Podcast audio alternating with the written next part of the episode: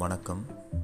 கடந்த ஒரு பத்து பதினஞ்சு வருஷமாக நம்ம ஊரில் ரொம்ப அதிகமாக எக்ஸ்ப்ளாய்ட் பண்ணப்படுற ஒரு வார்த்தை வந்து இந்த பாசிட்டிவிட்டி எதுக்கிட்டாலும் பாசிட்டிவாக திங்க் பண்ணு பாசிட்டிவாக வச்சுக்க பாசிட்டிவாக இரு பாசிட்டிவாக நினை பாசிட்டிவ் பாசிட்டிவ் பாசிட்டிவ்னு பாசிட்டிவாக இருக்க வேண்டியது தான் ஓவர் டூ பண்ணிட்டாங்க. ஒரு ஃபிஃப்டீன் இயர்ஸாக பாசிட்டிவ் திங்கிங் பாசிட்டிவ் திங்கிங் அப்படின்னு என்னென்னமோ பேசி எந்த லெவலுக்கு அது போயிருச்சுன்னா பாசிட்டிவாக திங்க் பண்ணால் போதும். பாசிட்டிவாக எதுவும் செய்ய வேண்டியதில்லைன்ற லெவலுக்கு ஆயிடுச்சு அதோட ஒரு பரிமாணம் தான் நேற்று எல்லோரும் இந்த போத்திஸ் விளம்பர மாடல்கள் ராஜ்மஹால் பட்டு விளம்பர மாடல் மாதிரி எல்லாம் விளக்கேற்றிக்கிட்டு ரொம்ப அழகாக போஸ் கொடுத்தது.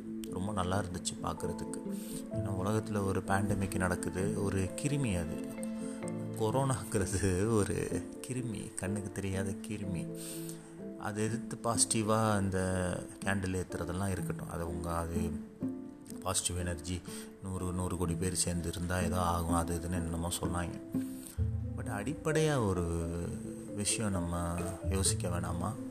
இந்த பாசிட்டிவ் திங்கிங்கு இந்த பாசிட்டிவ் எனர்ஜியை உருவாக்குறது இந்த சாலிட்ரி அகெயின்ஸ்ட்டு கொரோனா யாருக்கு காட்டுறீங்க? சாலிட்ரி அகேன்ஸ்ட் கொரோனாங்கிறத இது என்ன அமெரிக்காவுக்கு காட்டுறீங்களா? பாகிஸ்தானுக்கு காட்டுறீங்களா? இல்லை இது என்ன மார்ஸில் இருந்து ஏலியன்ஸ் யாராவது விட்ருக்காங்களா அவங்களுக்கு நம்ம நாங்களாம் ஒன்றுமையாக இருக்கோம். உங்களால் என்ன வீழ்த்த முடியாதுன்னு காட்டுறீங்களா? கிருமிக்கு உங்களோட சாலிட் நீங்கள் வந்து இந்த ஒற்றுமையாக இருக்கிறத புரிஞ்சுக்கிற அறிவு கிடையாது. சரி அறிவு இருக்கிற யாராவது அனுப்புனாங்களான்னா அதுவும் இல்லை. வேறு எதுக்காக தெருக்கு இறங்கி இந்த ஒற்றுமையை சால் நாங்கள்லாம் ஒன்றா நிற்கிறோன்னு காட்ட வேண்டிய அவசியம் யாருக்கு காட்டுறீங்க? சரி அதை கூட விடுங்க. நீங்கள் எதுக்கு இறங்கி இருக்கணும்? சமூக பிரச்சனைகளுக்கு தானே ரோட்டில் இறங்கணும். மாடு சாப்பிட்டா பீஃபு சாப்பிட்டா அடித்து கொள்கிறான் மட்டன் ஃப்ரிட்ஜில் வச்சுருந்தா அதை பீஃப்னு கேள்வியே கேட்காம அடித்து கொண்டுட்ருக்காங்க இந்த நாட்டில். தலித்துகளை ரோட்டில் நிர்வாணமாக ஊர்வலமாக கூட்டிகிட்டு போனாங்க. நீட்டுன்னு ஒரு ரொம்ப மோசமான ஒரு விஷயம் வந்துச்சு. தற்கொலை பண்ணி அத்தனை இளைஞர்கள் அத்தனை குழந்தைங்க செத்துச்சுங்க. எதுக்குமே உங்களோட சாலிடரி ரோட்டுக்கு வந்து நம்மலாம் காட்டலை. ஆனால் கொரோனாங்கிற ஒரு கிருமி.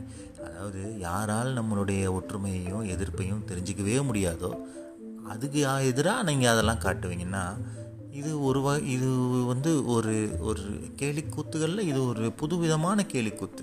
சரி இது கூட உங்களுக்கு அஃபென்சிவாக இருக்கும். இது உங்களோட நம்பிக்கையில் நான் கை வைக்கிற மாதிரி இருக்கும். உங்களுக்கு கோவம் வரும்.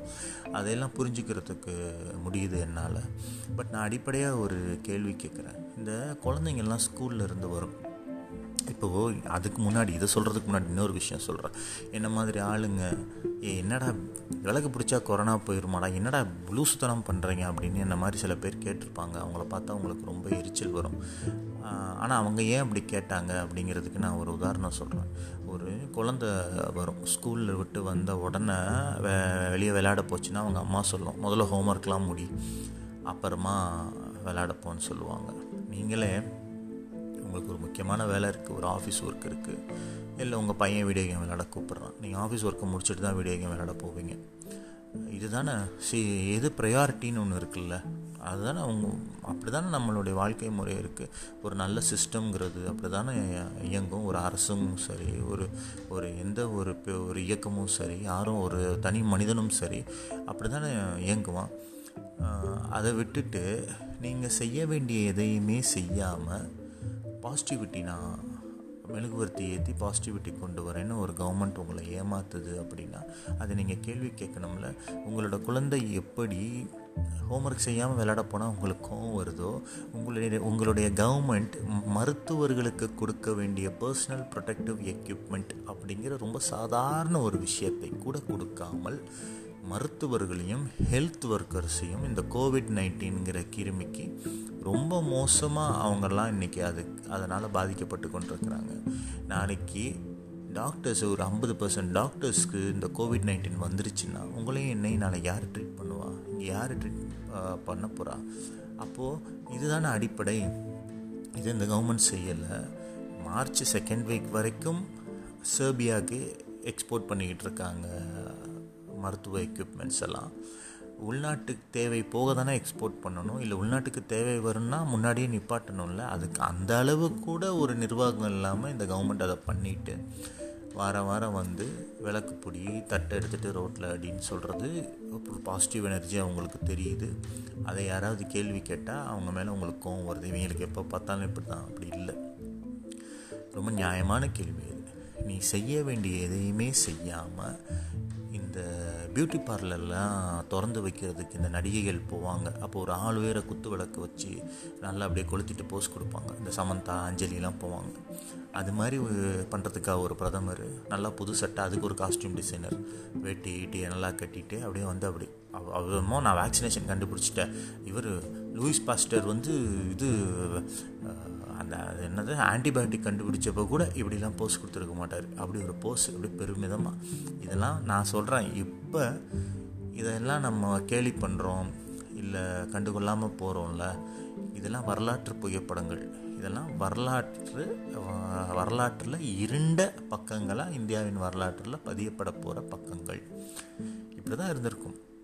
ஹிட்லர் அங்கே வந்து யூத குழந்தைகளுக்கு அங்கே பாய்சனஸ் கேஸை திறந்து விட்டுட்டு ரோட்டில் ஊர்வலம் வர்றப்ப ஜெர்மன் குழந்தைங்களை கொஞ்சம் பொழுது அந்த புகைப்படம் அப்போ வந்து ரொம்ப எல்லாரும் பகிர்ந்துருப்பாங்க சந்தோஷமாக பகிர்ந்துருப்பாங்க. ஆனால் அது இன்றைக்கி எப்படி இருக்குது அந்த புகைப்படம்?